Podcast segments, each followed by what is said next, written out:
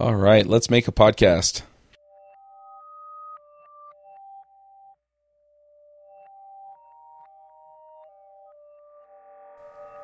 This episode is sponsored by Front End Masters. They have a terrific lineup of live courses you can attend either online or in person. They also have a terrific backlog of courses you can watch, including JavaScript the good parts, build web applications with Node.js, AngularJS in depth, and advanced JavaScript. You can go check them out at frontendmasters.com. This episode is sponsored by CodeShip.io. Don't you wish you could simply deploy your code every time your test passed?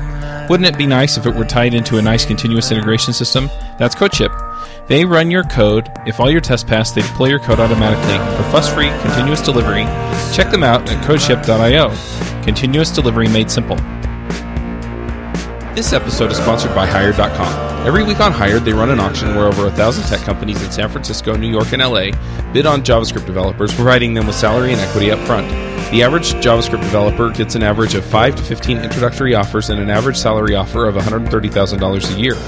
Users can either accept an offer and go right into interviewing with the company or deny them without any continuing obligations. It's totally free for users, and when you're hired, they also give you a $2,000 bonus as a thank you for using them.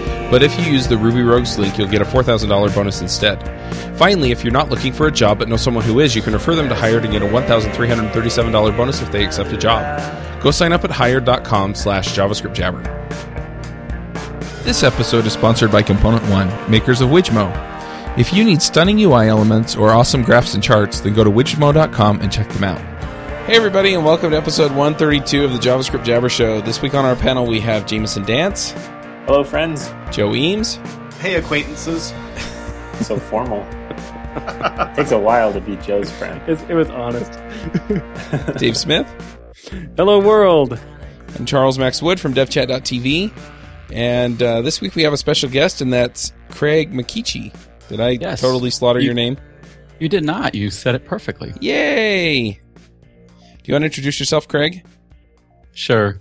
You know, I'm a web developer like everybody else. I like to say for at least 15 years so that I don't age myself too much. Uh, mostly I've been like on the Microsoft.NET stack. Uh, I dabbled a little bit in Ruby in particular when, uh, you know, ASP.NET MVC came around and sort of copied it for all intents and purposes. A lot of that time I was a consultant. I worked for startups and bigger enterprises and so forth, but I've always been interested in, uh, writing and teaching. So about a year ago, I wrote a blog post on uh, choosing an MVC framework, and it basically it went viral and on the internet got about a thousand shares, hundreds of comments, and I decided at that point that I wanted to write a book on that, and uh, went crazy and quit my job and thought, oh, I can have this done in three months, and uh, seven or eight months later, I finished it. So uh, Hey, that's still a- really good time. Congratulations. No kidding. Yeah. Where were you working before this? Uh, my last place of employment was Quantum Health. It's a company. I live in uh, Columbus, Ohio. It's a growing company there, rapidly growing company there. I was a consultant for different consulting companies there in town. So, really quickly before we get started, I have two announcements. The first one is is that we've partnered with JavaScript Now, uh, which is a job board. Uh, so, if you need to find a job, go check him out at javascriptnow.com. Also, if you're going to list a job, you can go to javascriptnow.com and enter the coupon code JavaScript Jabber, and what you get is you get forty dollars off your listing. And the basic listing is $40. So you essentially get it for free with the coupon, or you can do the hot jobs posting option, which is $80, and you get that for $40 because you get $40 off. So go check that out. The other announcement I have is that I am organizing a conference. It's an online conference. The idea is is that a lot of people can't go to conferences because they can't afford to travel or they can't afford to take the time off. And so, if you are interested in a conference where you have to do neither of those things, um, my tagline is sort of you can attend in your pajamas. It's going to be JS Remote Conference, and you can find it at jsremoteconf.com. It's going to be in the evening, three nights a week for two weeks. We're going to have two hours of talks each night. And I'm also offering a users group option. So if you want to get your own ticket and then watch it at home, that's fine. If you don't think you can make it all three nights to whatever venue your users group is going to put it on, then you can pick one up. Or if you're a users group organizer, then you can get the users group rate and then you can host it somewhere where people can come and gather and watch it as part of your users group. So if you're interested in any of, any of that, go ahead and check it out at jsremoteconf.com. So I don't know how to ask this delicately. Uh-huh. Were you independently wealthy when you quit your job? How did you support yourself by writing a book for seven months? You know, you always ask the first question and always ask the best one. So I have to have to say I've noticed that listening to the episodes. I'm a big fan of the show. But I, I would say I'm far from independently wealthy. I've sort of dabbled in entrepreneurial stuff for a few years. So I think it was just time to kind of to make the leap. And as far as the financial stuff goes, I'll just say my wife has a good job. And so the only thing holding me back for years was really, you know, just making the leap. We were That's so awesome. you a had kind of a, a cushion, I guess. Yes, exactly. So I'm, Cool. uh, my startup is funded by my wife. Yes, this is true. she is your venture capitalist. So my- That's The correct. second, the second question I have is why do financially independent people always say that they're not financially independent? Anyone can be financially independent if you're willing to live at a certain standard of living. Like, well, not anyone. That's Employed it. I'm buying a programmers, I would nice tent. Yeah. I totally agree with that statement. Yes. So before we get too far into this, you mentioned that you have a discount code for your book, and I'd like you to be able to share that for anyone who is interested in buying it. Do you want to just give that out real quick? Sure. So I set up a special page for JavaScript Jabber listeners. My blog's at funnyant.com, and I can talk about why that is in a second, but it, that's funnyant.com slash jabber. If you go there for about a month or so, I'll leave up a, a 20% discount off the book if you, if after we talk about it a little bit more, you're interested in it. Just at a high level, I mean, obviously it's about choosing a JavaScript framework. It's sort of addressed to be an unbiased sort of journalistic perspective on the frameworks and builds the same apps, uh, 37 Signals Basecamp type clone app. I didn't build the whole thing in case anybody wants to ask that question, but, uh, I did build a decent amount of functionality more than, you know, your average to do app out there in the book in all three frameworks. So that's the gist of it. Yeah. Well, you, you know the steps to building Basecamp, right? Step one, start working on it. Step two, invent Rails. Step three, I'm just kidding. Profit. That's right. Profit, indeed. No, it just gave me, you know, I find, you know, from my corporate and consulting experience, you spend a lot of time working on uh, gathering requirements and him hawing about how this screen is going to look or that screen. And it gave me this well-defined sort of set of requirements to build something against. And so after a while of fiddling around with different ideas, I said, I'm just going to do this because all I have to do is go back and look at the app again. And, and I have my answer as far as my requirements go. So That's Yeah. a great idea. I find that when I am trying to play with something and trying to invent a real world project for it, I spend more time on the real world project than learning the technology. Like if my goal is just to learn the tech, then that's a bad thing. Right. And it also kind of forced me into corners of the framework that, you know, maybe I wouldn't have before. Like, for example, when you get to, you know, a given to do or uh, you need to assign it, you know, like a due date and maybe you wouldn't put the date picker in or make the date picker behave in just the same way that it does in 37 signals, but it's a, it's a pretty reasonably complex interface. So that kind of threw me a couple challenges, which I, you know, I liked in the process. Interesting. So you already mentioned a little bit of the audience, or did I invent that in my head? Did you talk about the audience for the book yet? Yeah, I mean, that's a good question. I think I really wrote it for myself. You know, it's sort of scratching your own itch, right? I'm this guy working at Quantum Health, right? And you get to a certain point in your career and things keep changing and things keep changing. And you, just learned, you know, Rails and ASP.NET MVC. And now there's this JavaScript revolution coming at you.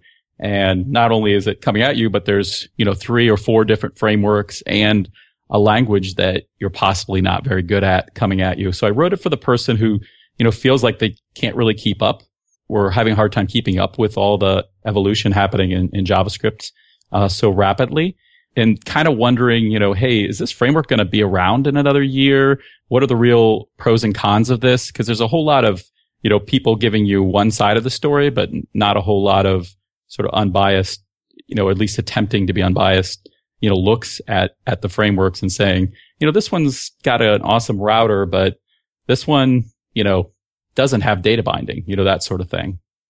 I, I have to point out, you said three or four frameworks, and so this must be an old book. right. Right. Now, why do you say that, Chuck? Well, I'm starting a new framework. Ne- no, I'm just kidding. Next week, I was going to say, but Oh, exactly. Right. You haven't, you didn't cover 70, Chuck right? JS? Oh This yeah. was a legitimate. thought it was this was a Woodchuck legitimate JS. problem. I'm sorry to talk over there, but this was a legitimate problem when I was writing the book. Was where to draw the line. The book is, you know, focused on Backbone, Angular JS, and Ember. Um, and when I started, it was it you know clu- included Durandal and it included CanJS and uh, maybe a few more that were you know on my periphery there that I was uh, talking about. Um, I do touch on uh, uh, Knockout a bit in the book as well, but you know it, it definitely is a challenging aspect of of writing this book. In fact, I think you know if I just would have written something on Angular, you know I could have gone a little bit deeper, but you know I'm wondering if I couldn't have finished in that three or four months, you know, working on it full time. But given the, I think it took me quite a bit longer to kind of try to grok all of them. So you brought up an interesting point. I, I feel like in a lot of ways, technology is a popular culture in that things get popular because of tastemakers and for social reasons in some ways more than for purely, I don't know the right word. I don't know, more than which thing is absolutely the best. It's which thing has a culture of influential people around it. And the idea of, of looking at these things in a purely technical stance instead of just saying, who do I follow on Twitter? What's the framework they like the most is really interesting. Do you feel like you can come up with an answer about which one is the best for your problems? Or is it just a comparison and, and you leave it up to the reader? You know, I try in the last chapter to really give, it's called recommendations in the last chapter, and I try to really give some opinions, but I don't go as far as to say, you know what? Sorry you read the book because it is Angular, just like you thought. You know, like, um, I try to, Spoiler. Spoiler. I try to look at it more like, you know, it depends on what situation you're in, really. You know, to be honest, I really had a hard time warming up to, to Backbone. But the more I like kind of pushed myself to come on, like there are a lot of people who really like this framework. Like, what is it? You know, put yourself in their shoes. What are they seeing, you know, in this framework? And I think I finally got it. So, you know, I could make some good recommendations. For example, one thing I say about Backbone is, you know, let's say I hear a lot of people are like, well, I don't know if my company will approve this JavaScript framework or that one. You know, I don't know which is the official one. But, you know, as, as light as Backbone is, if your jQuery code is getting to be a bit of a mess, you know, it, uh, as small as, as the framework is and sort of unobtrusive as it is, you know, I would just, you know, no one has any problem like including jQuery in their project. They don't ask for corporate permission on that anymore, right? And I kind of feel like, you know, if you're in one of those places where, you know, you feel like you need to ask permission and you don't have enough time to, you know, run up the ladder, I would say, you know, it may not be a, and you're in a, you know, a brownfield legacy application. It may be a really good choice to just stick in Backbone and, uh, start improving, refactoring your jQuery code and making it a little more manageable. Backbone, the stealth MVC.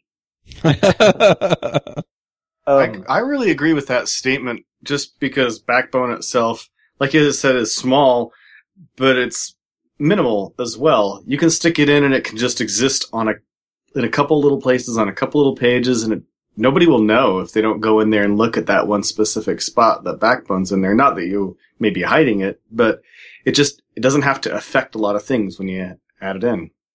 Right. And I think, you know, no one really says that, right? No one says, you know, hey, these are different things. Like another way to say that same thing is, you know, Backbone has always called itself a library. You know, Angular and Ember call themselves frameworks. And th- there's a reason, you know, one is this small thing that's trying to help you out, right? And the other are more overarching things that are, you know, trying to be a, f- a framework for building a, a full application. Right. I wanted to go back to what you said about this being written for the developer that's maybe feeling like there are too many options out there to consider all of them carefully and they, they would like someone to give a higher level overview of them. I feel like it's not cool in some ways to not pick one and be part of like the community in Ember or Angular. You know, you want to call yourself an Angular developer because then you're part of a tribe. A lot of people identify with you and you have this shared identity and, and culture, not just shared technology. But I, I think there's this silent majority of people that are maybe lagging behind the cutting edge a little bit because they're building things that haven't needed to be client side MVC frameworks yet. So I feel like there's definitely an audience for this that isn't addressed by some of the other blog posts that are, or, or tutorials out there that are kind of like, check out this hot new thing. It's so cool, Right. amazing, and and kind of uh, going more for novelty and cutting edge. No, I totally agree with what you're saying. And Yeah, yeah. it's sort of a related and ironic story is that, you know, I get done with the book and, and the first thing I, you know, I send it out and I'm like, what questions do people have? You know, here's the book. You know, what, what questions do you have when I'm, I'm trying to launch the book a few months ago? And the most common thing I got asked was, what about React JS? Right? Because, uh, people would have fit that Did you in. just so sigh?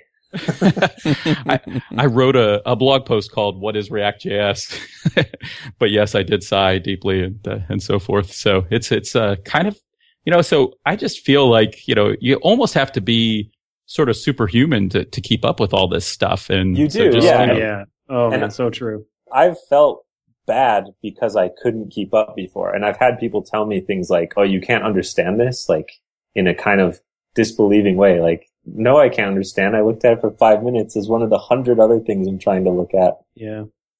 You know, in all the time I've been doing software development, I have never seen such a breakneck pace in new framework adoption and the birth and death of frameworks. Oh, it is just crazy how fast it happens in this community. Yeah. Right. Yep.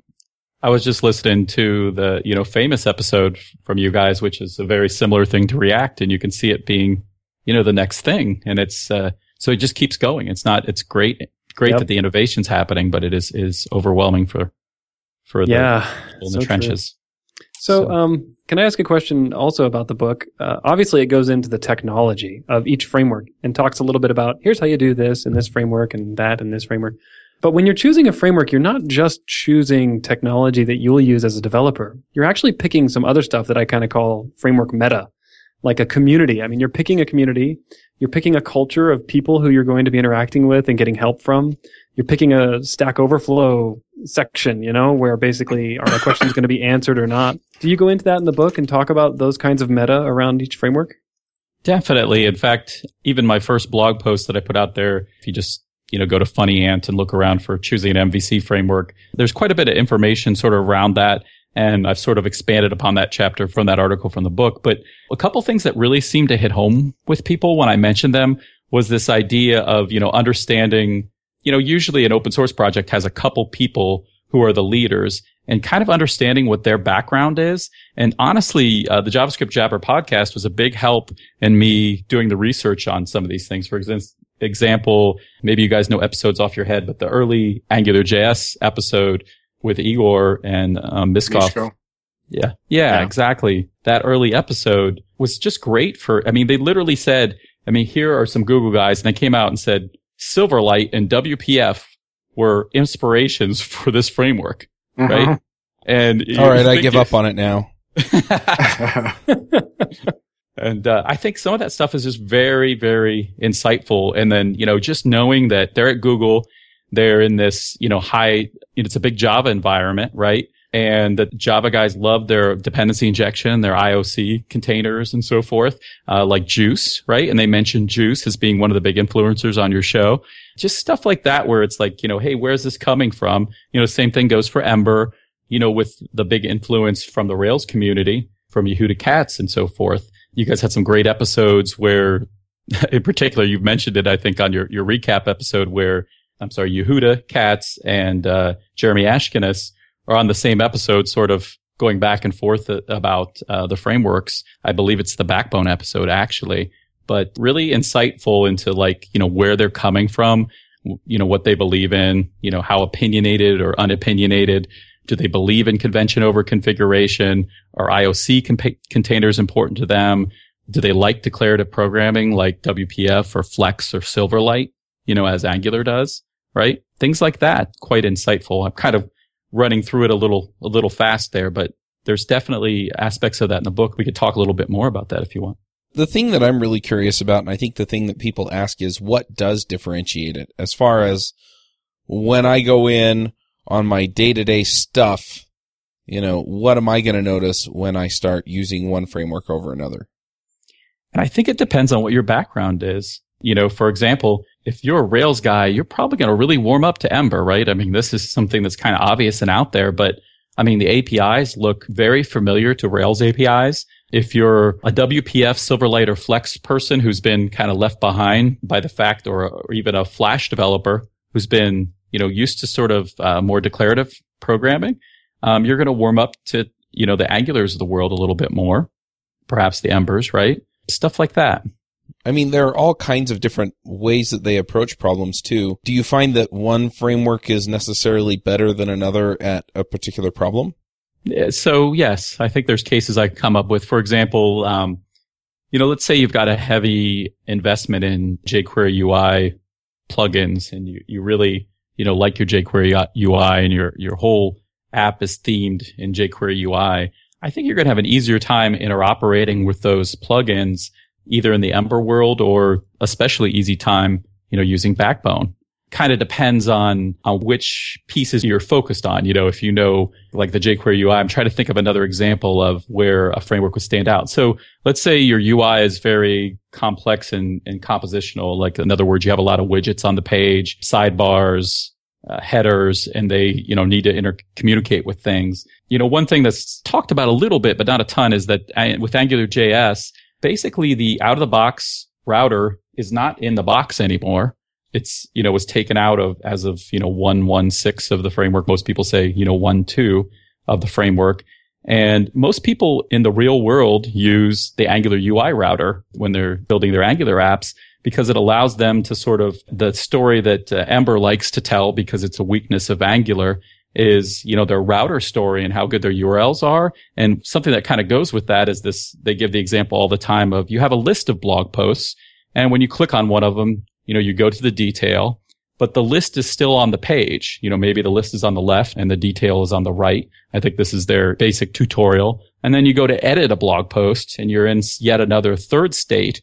You know, in order for you to keep the code that builds the list sort of reusable across say three views, the initial one that just shows the list, the second one that shows the detail, and the third one that replaces the detail with the edit, you'd like to just keep that list code in one place. Well, with Angular out of the box, you know, this is without the UI router, this is not possible, which is why, you know, well, I won't say it's not possible. You can use ng includes and, you know, I try to stay away from, you know, third party things that sort of unlevel the playing field between the, the frameworks. So what I found myself doing in something more complicated, like the Basecamp example where there's nested hierarchies within hierarchies and you really want to componentize the pieces is, you know, keeping one view and having multiple controllers off that same view. But, you know, if I refactored that using the Angular UI router, the code would come out to look a lot more like the Ember code. And uh, it would use this sort of compositional, uh, this ability to compose views. I don't know if I went, I've thought a lot about that thing and I kind of went fast through that. Is everybody following sort of what I'm saying there? Yeah. I, mm-hmm. Yeah, totally. So that's another example. Let me see, try to think of a, a, different one, you know, where, so the router is a big deal, right? But, uh, you know, to be fair, this is being addressed in Angular, right? Um, yeah, very much they've, so. They've brought the, um, Rob, um, uh, somebody help me out here from the Durandal project over and oh, Eisenberg. Eisenberg, yeah. Um, we talked to him. I just said Heisenberg instead of Eisenberg. Is that pretty funny, guys? That's probably a compliment yeah. to him. yeah, we talked to him on Adventures in Angular, so you can go and hear about some of that there. Cool.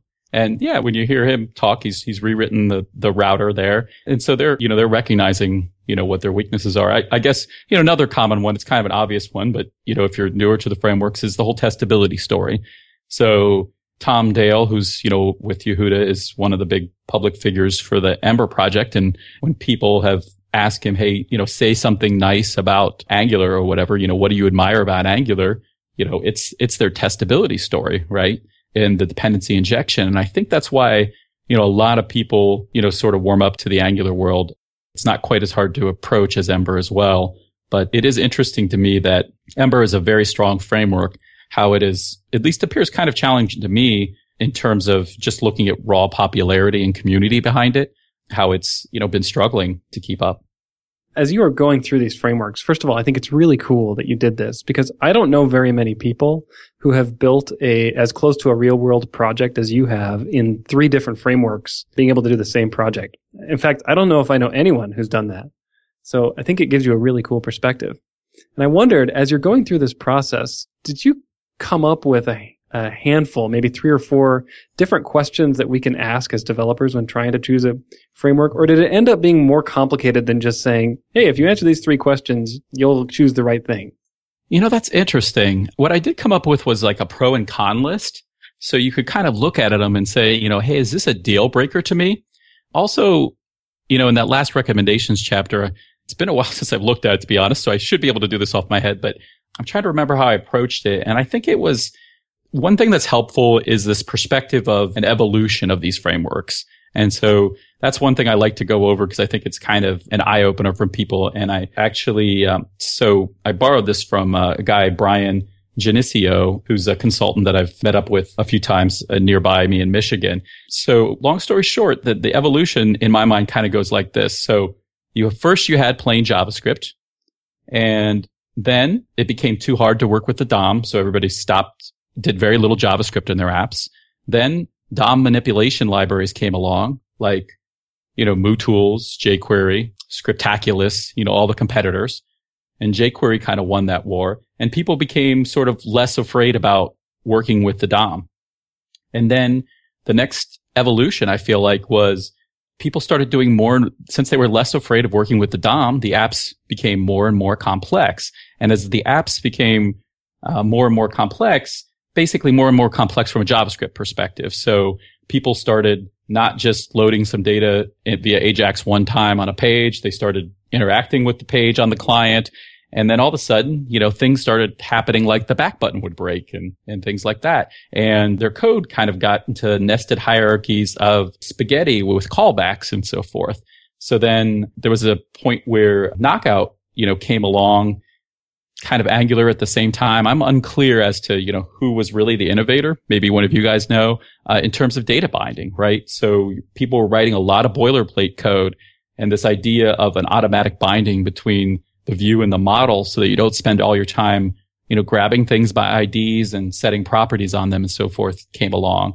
And so that was sort of the next evolution was this, you know, knockout early Angular phase. And then, you know, I feel like the, the next phase was you know, the Angular JS and Ember where, okay, so there, there's good libraries for data binding. There's, you know, good libraries for DOM manipulation. And there's good libraries, like there was good third party libraries like History.js and uh, Sammy.js for just handling routing. So just to be clear, like, you know, routing is basically the mapping of, it works just like a Rails router or a ASP.NET MVC router or whatever your MVC framework on the server corresponds to. It, it maps a URL or a route to some code at its, you know, basic uh, level. It can get as complicated as being a full state machine as it is with the Angular UI router and with Ember. But, you know, that was the first evolution. And so people realized, hey, my back button's breaking now that I'm doing more and more stuff in JavaScript. So now I need some frameworks. I need more than just these independent libraries. I'd like something more of a cohesive story. And that's where, you know, AngularJS and Ember came along. And, you know, they give you in the backbones of the world that give you a router and they give you data binding with the exception of out of the box, you know, backbone does not have data binding and they give you routing, data binding. I'm trying to think uh, through it here in my head. Uh, models, you know, ability to sort of bring your, your server side model down to the client and have it be more like that domain or business model that you're used to, or at least a view model. So, you know, all that to say, I really like this sort of look at things as an evolution. So, you know, there was this first generation of frameworks and I think Backbone's in that. And that's why it became, you know, so, so popular. And I think, you know, then we hit a second generation of frameworks with AngularJS and Ember. And so it's kind of important to understand, you know, what you're getting for these frameworks because they did come about at different evolutions in the JavaScript world. And uh, who knows what the next evolution is? Maybe it's starting to be the Reacts and the uh, Famouses of the world but I don't know if they're, you know, if that's just a different animal, you know, it's a different kind of library that we need to build applications. And then we'll need abstractions on top of those, like the angulars of the world. I think it's interesting too, because that's more or less the path that I've followed in my own career. You know, I started writing, uh, HTML and back when the web was pretty new and, you know, just played with it and got to know it a little bit. And then, uh, moved on from there to jQuery and oh my gosh, this is so nice, right? Because it makes dealing with the DOM so much easier. And then um, I started to get into jQuery spaghetti land, you know, where jQuery is, it's super nice, but I wind up doing contortions in order to get everything that I want in there. And I've got this big long mess of things that happen on certain events and stuff like that. And then Backbone comes along and gee, it's real nice because I can organize all of my code in these very nice structures And then now, you know, I'm getting into Angular JS and seeing all of the cool stuff that it can do and, you know, using pieces of it here and the entire framework there. And, and I think a lot of people have kind of moved along that way. And so, yeah, it's, it's very interesting to see that evolution in the world of JavaScript and, and kind of have been able to ride along with it. Right. And I think just understanding, you know, so if you're on this, you know, to, to answer the, the earlier question more directly now with that framework in mind, if you're on this older legacy app that's, you know, really quite brownfield or, you know, worse, right? And you've got a lot of messy jQuery code in there. Like I said at the top of the episode, it might be your path of least resistance to just, you know, get Backbone in there and start, you know, refactoring some stuff. If you're on a, a new project, you know, you really want to look hard at AngularJS or Ember. I don't think you want to start a generation behind. You know, I hate to say that. I'll probably get some hate mail, but, you know, I think it is what it is, right? And then, you know, just looking at general pros and cons. The other thing you really need to look at, I think, is your team, right? What kind of resources and background do you have? Do you have these JavaScript, I shouldn't say the word ninjas, or do you have these, you know, people who are really deep in JavaScript? Or do you have a bunch of Flex developers on your project that you need to utilize? Or do you have a bunch of Silverlight, you know, developers? Or do you have a bunch of Rails developers in which case, you know, you might be leading towards the Ember way. So looking at your resources and your team and how you might get them up to speed. And then, you know, you have to kind of look at the backings of these projects and, and look at the communities and how strong they are, how easy it is to get an answer for a question. So I kind of go into all this stuff. I think, you know, one bottom line thing that nobody's really saying uh, that much, but, you know, kind of needs to be said is I think I've heard Scott Hanselman perhaps, you know, hint at this at some point is this question of is there going to be a winner in this world, right? And is there going to be a winner like a jQuery winner, right? Where all other things basically you re- you end up rewriting with jQuery because it becomes so prominent. And I think that's a real consideration for people, you know, when you're looking at the future is is to think about whether it will be a world with Angular and Ember or whether you know, Angular will entirely overshadow it. I don't think so, given the strength of the Rails community with Ember, but it's a legitimate concern because it's, you know, of the massive popularity of AngularJS. Yeah, I would go out on a limb to say that that is more of a concern, in my opinion, in this field than any other development area, uh, specifically web development. Because if I'm using some framework for like Windows desktop application development, there's a good chance it'll be supported for a long time and I can work around problems in the future. But when a framework stops being updated because the developers have moved on to something, it's only a matter of time before browsers leave it in the dust, right? I, mean, it could start doing things that are no longer supported, especially in the very soon to arrive world of all evergreen browsers. Right. You know?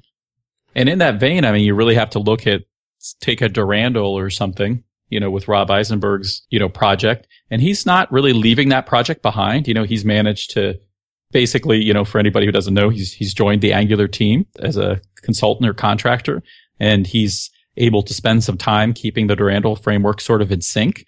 And you know, I I think it's really there. You, you hear him talk. It's really there to kind of keep the Angular team honest, right? Like if all of a sudden they're not taking his ideas, which he thinks are important, into the Angular framework, and he puts them in Durandal and they become popular, you know, it's sort of a nice litmus test, you know, the community giving feedback that hey, you know, this was important to us or, you know, this wasn't, you know, in that vein.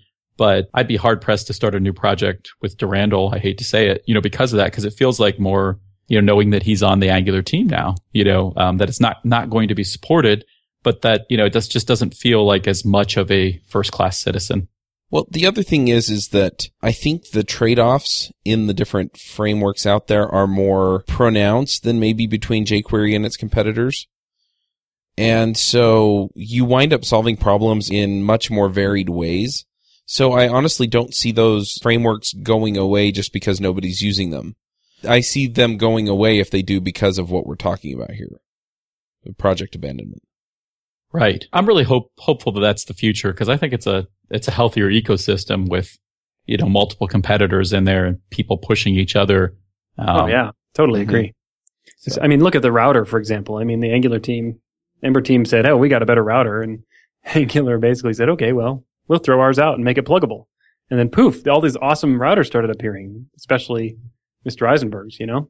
Exactly. Exactly. There's a lot of things to consider there. Um, I could go through some general pros and cons. I think I feel like I kind of focus on the router, but there's there's a lot of other stuff you could talk about. So here's, you know, at a high level some of my pros and cons that I keep a mental list of for, you know, Angular and Ember. A lot of it's redundant, but you you kind of get an idea, right? So a pro of Angular, as I've said, is testing. I think another pro is uh, productivity compared to something like Backbone, mostly because the data binding, right? Their vision with web components, in other words, you know, directives are pretty close to, to web components in their vision. So they're kind of trying, at least making an effort. I don't know how well it's working to foresee the future and, and work with the future of browsers. It's a bit of an evolution from jQuery. So you're kind of not writing any more jQuery code. Whereas like in Backbone, jQuery is pretty in your face still. The one thing that I think a lot of people miss about Angular that makes it quite popular is how close to the metal it is. So I have never felt when I'm working with a framework more like I'm just writing HTML, including Ember, than when I work with Angular. And I think that's why a lot of people warm up to it, right? Is that you just feel like you're writing HTML. And I think that that's, you know, an overlooked thing. So Interesting. That's that's my main reason that I like Angular is to me it feels like an evolution of jQuery. To me, Angular doesn't feel like a framework in the way that Ember does. To me, it seems like it's just getting the DOM out of my way even better than before. definitely, definitely. I agree with that. One thing that I'm a little curious about, and I don't know how deeply you've delved into all of these, but I've talked to Angular developers and I've talked to Ember developers in particular, especially one friend of mine who's a, who was an Ember champion for a long time. And then he's recently, you know, been thinking about moving away from it. But it seems like as you get deeper and deeper, deeper into these frameworks, a lot of times what you wind up finding is the edges. So you find the cases where the framework is now actively working against you because it's not what it was intended to do or it was not how it was intended to work. And I don't have specific examples of this, but I'm wondering, have you talked to people who have run into this and generally which frameworks tend to hold you up first? I see what you're saying. You know, for me, that's a tough one. So you're saying, yeah, which ones do you hit those edges very, very quickly, right? Mhm. Um, I think, you know, it's a, it was a pretty even split between Angular and Ember for me on that. And I don't mean to just, you know, say that, but there were definitely edges in both of them where I felt like I was hitting the edges. I'll give you some concrete examples.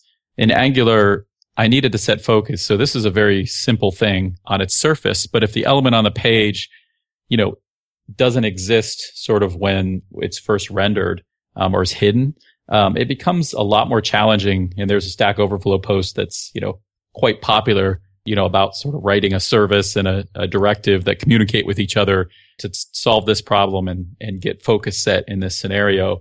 And it was, you know, I was definitely hitting the edge there where you know something that just felt like it should be so easy wasn't in Ember, you know, it was it was different things, but I but I hit edges like that. You know, if there's a framework I was more frustrated with, it was, you know, I I'll be honest, I started with Angular and I'm not sure that was such a good idea. I kind of wish I had started with Backbone to give it more of a fair shake because like I said, it's just more of an abstraction, right? So you're immediately more productive, which isn't necessarily better, right? It's just it is better to in some use cases, but in others, you know, you need that close to the metal feeling. So I think it's a lot easier to leak memory, for example, in Backbone than it is with these other frameworks. You know, you can do it in any of them, but I felt like there was so little opinion too. And I think I'm just a person who prefers an opinionated framework. So, you know, take this with a grain of salt, but it was, you know, it was difficult to go with the loosey goosiness of Backbone because of that, I think as far as hitting edges, you know, the edge with Backbone, I think, you know, the, the worst one to me was that it looks at the whole world like, you know, it's either a collection of items or individual items within that. Um, but there's no sort of concept of hierarchy out of the box without using, um, there's like a relational Backbone relational plugin. So, you know, when working with something like the 37 signals, you know, you have a project which has a multiple lists inside of it, which has multiple to dos it was challenging to make that work in this world that only sees things as lists and you know items basically. Angular i also ran into challenges with uh, integrating jquery controls. So this was you know a walk in the park in the backbone world right? Because uh, integrating like a jquery like a calendar picker like i talked about before. Whereas in um, in Angular, you know, you have to basically at that point learn directives at a very low level to understand how to, to get that control to play well in the data binding framework of Angular, which is Oh, not a yeah. level, you know, 101 topic. It's, it's Yeah, that's interesting. very complex. So, you know, I guess I hit edges on all of them. You know, it's hard to say which one first. I kind of gave Ember by the time I was done. I read the Ember documentation like front to back for like a day or two, um, on top of what I had learned about it before. And then when I sat down to write the app, it's like I knew exactly where to go whenever I got into a problem. So it probably went the smoothest of everything, but it was difficult at first to understand, if that makes sense. Like they have a lot of concepts. Like they literally say the controller, you know, Yehuda Katz, I've heard him say the controller is the presentation model, you know, is the view model. So here we have something named controller, you know, Mhm. that is the presentation of the view model. And this is difficult for, you know, people who want to relate to something they've, uh, frameworks they've worked with before on the server or whatever. This is difficult to relate back to, right? Like to get through your head that this thing called a controller, you know, really has these automatically copied or referenced properties that make it sort of into a presentation model for you. And then there's this whole idea of a route and a router. And there's this new concept of route. And I think it's a more robust way of building apps. And, uh, I think it's a more robust framework in this, but it's very difficult to wrap your head around at first and get past that initial learning curve. At least I found. So you mentioned documentation briefly. Can you compare the quality and the availability of documentation among the frameworks? Because it's a thing that doesn't seem as important when you start out with it and becomes more important the further you go. Right. That's a good question. And it, there is a section in the book that covers that, but I'll, at a high level, I'll go over here. Definitely. So it's funny because I had documentation as a con on the AngularJS list. Let's start with that because if you were digging around in Angular a year ago, you know that basically their documentation was like a forum, right? Like it, wasn't very good. You know, you, you would go to a, a page on a particular, particularly around the API uh, on a particular topic. And then you would have a ton of comments from people say, you know, re- trying to reword the documentation to communicate to what it was. Now, long story short, that's gotten better. So they totally redone the documentation. It's a lot better now. I'd almost say it's probably the best of the three frameworks. Although, you know, Ember's like, you know, walkthroughs and tutorials and API documentation is really great. I think where they fall down is just since they were later to the game and since they have, you know, a big community, but smaller than Angular's, if you go to try to find something on Stack Overflow, since they reworked some of their APIs, you know, you basically run into old, outdated information quite frequently. And, you know, you don't get, eh, there's just not as large a pool of people to quickly give you an answer, you know, is sort of what I found in the Ember world.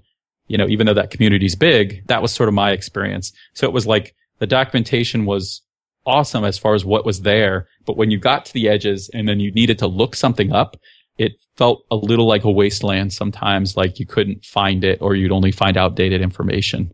That was challenging. I mean, this is, you know, at this point, this was, you know, three or four months ago. So, you know, it's always an evolving thing and, and hard to keep up on, but, um, that's it.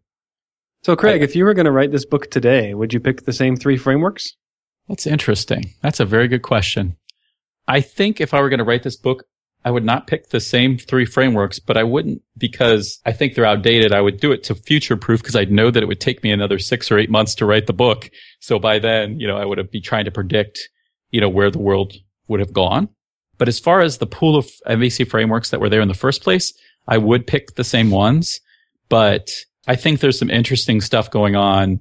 I'm still trying to entirely appreciate it with, with React and Famous and so forth, particularly like realizing the world's becoming a more and more mobile place. I think that, uh, you know, I might consider at least having a section that sort of addresses these not MVC type things, right? These lower level frameworks, because, you know, React doesn't call itself an MVC framework. It says, I am just the view, I believe it is, right? We are just the Yeah, V that's right. in MVC, Mhm. right? So yeah, that's interesting. I will say this, you know, I'm doing a little bit of corporate training and definitely there's just like every, in every other spectrum, there is a lot more Angular JS uptake in that space right now. But I think if I had to do it again, uh, to answer the question a different way, I might consider just focusing on Angular just for my sanity, if that makes any sense, or focusing on one framework, either Angular or Ember. You know, like looking at them and saying, you know, I'm committed to this. I don't want to, but I think that that would have, um, been a little wiser in hindsight. Let's put it that way. Cause it's hard to go deep into, uh, three different things, but I hope it's, you know, valuable to the community as well because I just don't want to trust somebody's blog post, you know, about it. I really want to read, you know, opinions from both sides, you know, the pros and cons and decide for myself for my particular project, you know, what makes sense. Right. Well, my final question is, will you please just tell me which one to use? Tell me about more about your project. Is the answer, unfortunately. Yes. Yeah. Oh, that's not the fun answer though. It's not. It's Well, not. I'm a consultant. I'll give you that answer. It depends. All right, Well should we uh should we do some picks? Dave, what are your Back to me. picks? Yes, I have some somewhat unorthodox picks today because I spent the last week in Europe attending NG Europe, which was a great conference.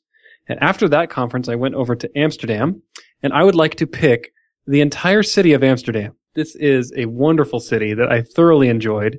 I love to ride my bike to work, and in Amsterdam, I have never enjoyed riding my bike more than any other place in the world than in Amsterdam, the Netherlands. Totally pick the whole city. And there's a million other reasons why I just absolutely loved it. And my second pick on the uh, same vein is what the Dutch call, it's a food that they call the stroopwafel, which I learned and maybe even pronounced right. It's this crispy little waffle that's like a sandwich. You'll just have to Google it. But it's like these two little wafer waffles that are uh, pressed together with a syrup between them. And they are so delicious that I would like to pick them. awesome. Cool. Jamison, what are your It's picks? only one. Now I feel like it has to be the best pick ever because there's been all this like build up to it. It's not the best pick ever. It's an okay pick. Uh, it's called Heilmeier's Catechism, and I don't even I have no earthly idea where I found this. Someone randomly linked me to it, I think. But it's basically a list of questions to ask yourself when you're trying to do something hard by this guy named George Heilmeier, who is the CEO of some company that I've never heard of called Bellcore. I don't know if that's a big deal or not. Anyways, um, the questions are: What are you trying to do? Articulate your objectives using no jargon.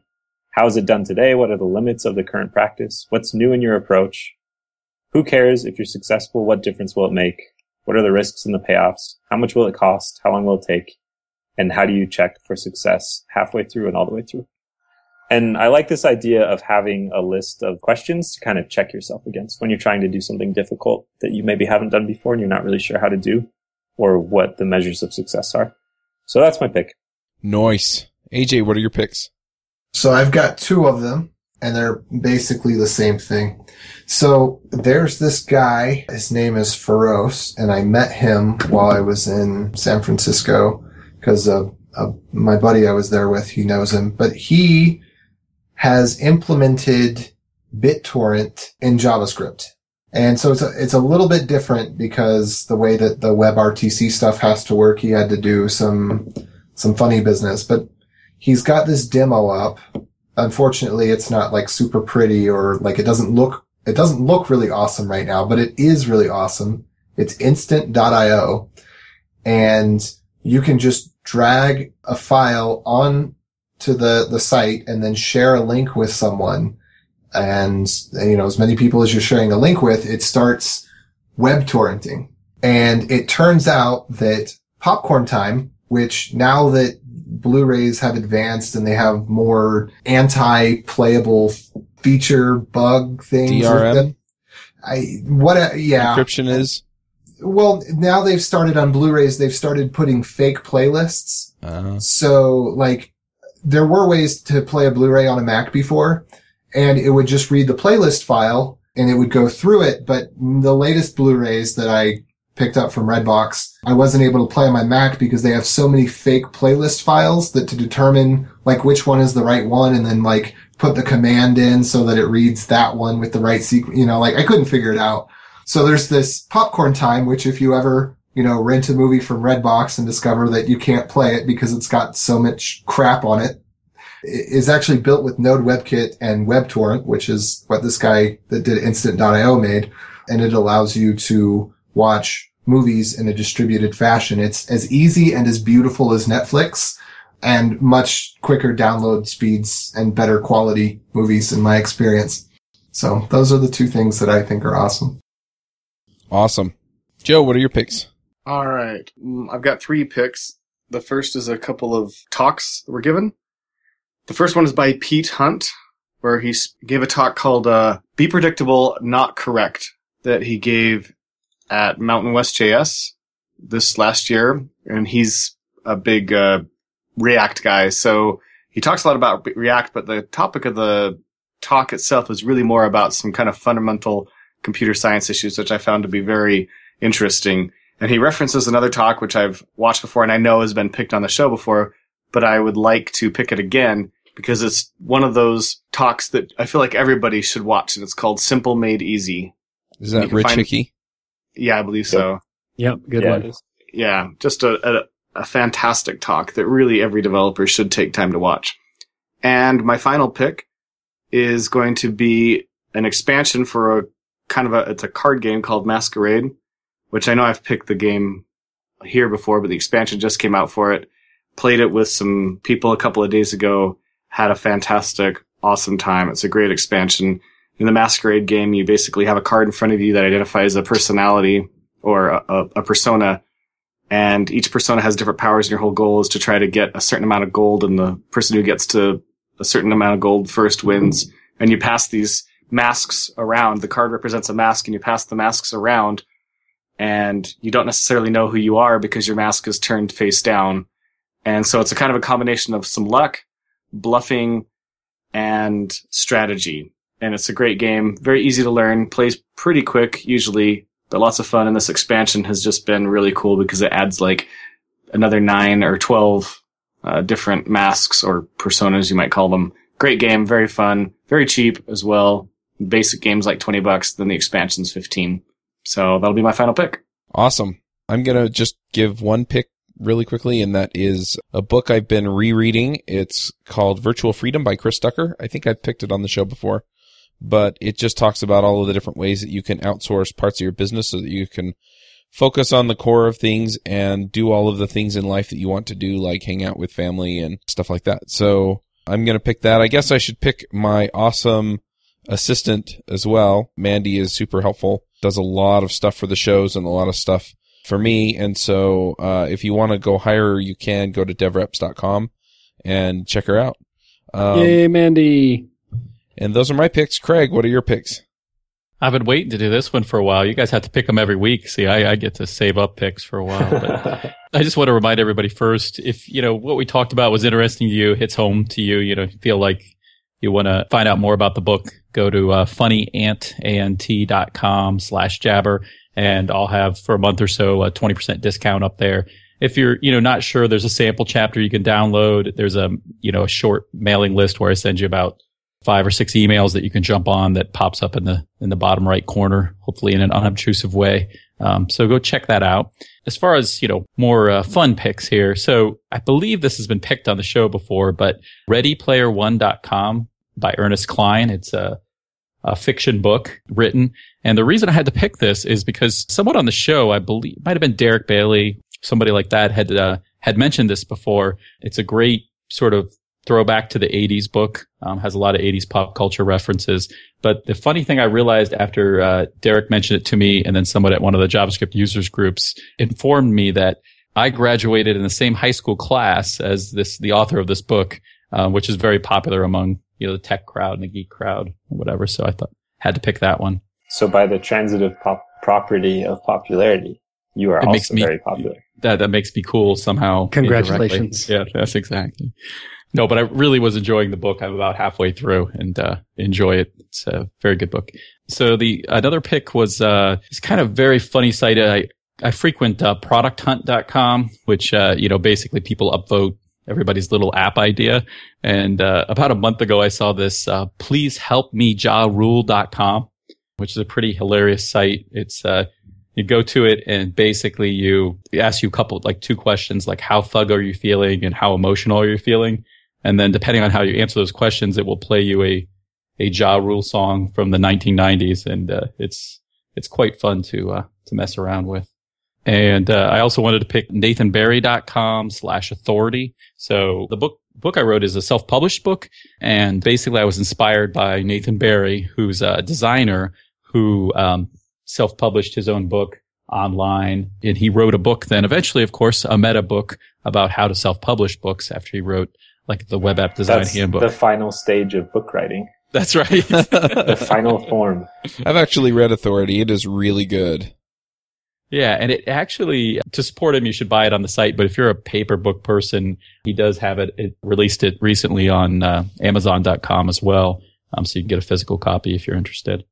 Um, but it's it's uh it's not too long of a book, but it definitely kind of inspires you to think. I don't know. I've known many people over the years who have written books for big publishers, and you know they say you know all I got out of it was you know famous or whatever. And I, I think that it would be great if if the world changed so that that wasn't the case for technical authors. And that's it for my picks.